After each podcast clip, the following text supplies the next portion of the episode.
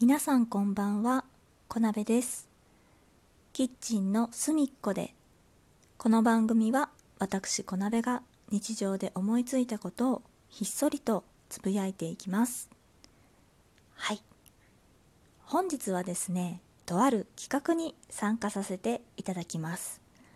スペシャルウィークと題しまして、えトーク部門、えライブ部門2つに分かれましてさまざまなトーカーさんが1週間、えーいろんな方と交代交代で、えーラジオトークを盛り上げていこうという企画となっております。私はですねトーク部門の方で参加させていただいておりましてなんとナンバー2でございます。はい。えー、はるさんからバトンをつないでいただきまして、えーまた私から次の方にバトンを回すという形でお送りしております。詳しい内容につきましては概要欄に、えー URL を貼っておきますのでそちらでご確認ください。ませませ。はい。ではこのリレートークですね、えーどういった内容でお話しするかと言いますと一つみんな同じねトークテーマでお話しすることになっています。さてそのトークテーマとはあなたが一番好きだった人。はい。一番好きだった人。もうこのトークテーマがエモいですね。エモいの使い方。合ってるかな？ああの番組の中でですね、えーキーワードを私発表させていただきます。こちらをですねあの他のトーカーさんのそのリレーのトークも聞いていただいて集めていただきますと、えー景品がね出るようになっておりますのでぜひぜひいつ、えーキーワードが発表されるか楽しみにしながら皆さんお聞きください。景品は結構豪華な Amazon ギフト券1万円とかなんとか聞いておりますのでお楽しみに。はい。というわけで早速トークタイトル「私の好きだった人」につきましてお話しさせていただきます私の好きだった人誰かなーってちょっと考えてみたんですけどこの「だった」っていうところがだいぶポイントだと思うんですよね。うん、で、まあ、幼少期からこう振り返ってみてね誰がこう好きだったかなって考えた時に何て言うんですかねものすごくねその心をギュッとつかまれたのって一人いまして でその方がですね私にとってはあの王子様だった人ですね。じゃあそれが一体誰なのかと言いますと私の一番好きだった人は天井うてなさんです。皆さんこのお名前ご存知でしょうか？実はですねこの方は、えー少女革命ウテナというアニメの主人公の女の子になっています。やばい。声が入っちゃったかも。失礼いたしました。あのどんなお話かって言いますと少女革命ウテナねあの天井ウテナっていう主人公の女の子がうーん昔ねあの自分を助けてくれた王子様っていうのはあの自分の命を救ってくれた男の子がいたんですよね。でその子にまあ一目惚れみたいな感じでお好きになってでその人がね王子様だったからその人に恥じないように自分もね立派な王子様になってでいつかその王子様とねもう一度会いたいって思っている女の子がいましてでその子がねとある、えー学校に転校することになってそこでね自分の昔命を助けてくれた王子様らしき人物がどうやらいるっぽいということでですね、えー再会してみたいなと思いつつ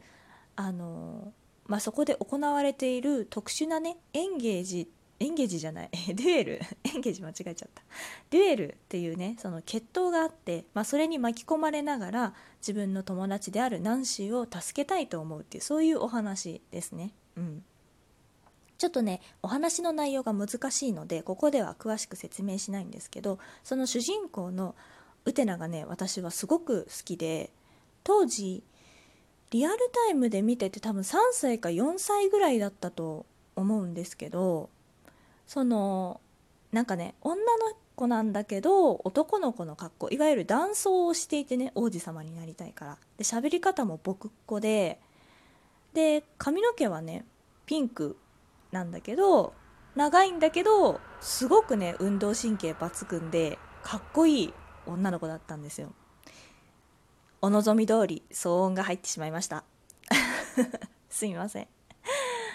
そうそう。それでねで何が良かったかっていうとこれはもうお話のちょっとネタバレになっちゃうんですけどそのウテナはね最後その一目惚れして好きになった王子様じゃなくってその学園で知り合ってお友達になったあのアンシーっていうね女の子を王子様と一緒になることよりもそのアンシーを助けることをね取るんですよ。だからその当時のその何て言うのかな流れだったら大体主人公の女の子ってなんか好きな男の子がいてその子と最後ハッピーエンドになって終わりっていうのが普通の流れなんですけどそうじゃなくってそのなんかいつまでも王子様を待っているお姫様でいるんじゃなくって自分で一歩踏み出すそのなんかなんていうのかなうー難しいんだけど、まあ、そういうこのお話その時代では珍しかったんですよね。今は結構たくさんあると思うんですけどでしかもただ自分が一歩踏み出すだけじゃなくってその自分の大切な友達がこうずっとその何て言うかなお姫様というかこう縛られているところから一歩踏み出せるようにこう手助けをしてあげるっていうかだからなんかそういうね恋愛だけじゃないいろんな形のその何て言うのかなパートナーみたいなのがあってこう支え合っていくことができるよみたいな。でそれはすごく難しいことだけどでもその世界が変わるっていうのはこういうことなんだよっていうのをねこうアニメの中で示してくれていてでそれをねすごくウテナが体現してくれていてだから私はすごくその子供ながらに難しくてわからないところもたくさんあったんですけどでもウテナがねすごくかっこよくってその最終話を見た時にもうどう考えてもウテナはねその当時見ていた私にとってはね王子様だったんですよ。うん、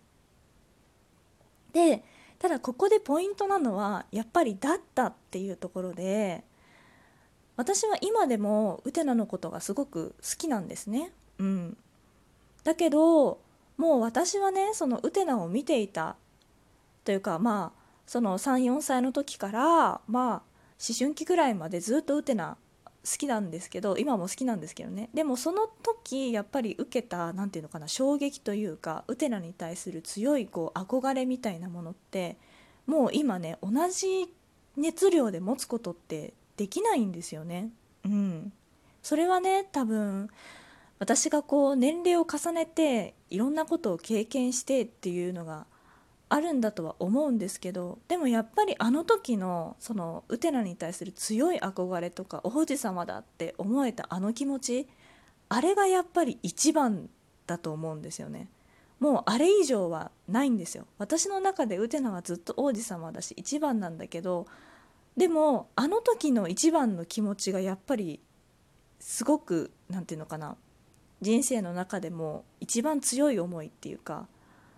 だから私の一番好きだった人だし王子様だった人なんですよね。ここがねなんかちょっとうまく伝わるかどうかわからないんですけどこう何て言うのかな。あのピーターパンのウェンディっているじゃないですか。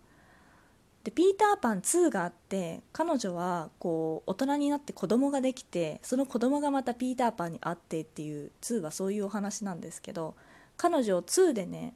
あのネタバレになっちゃうけどピーターパンに再会できるんですよ。で大人になってからもピーターパンが見えるすごく希少な人として出てくるんですけどで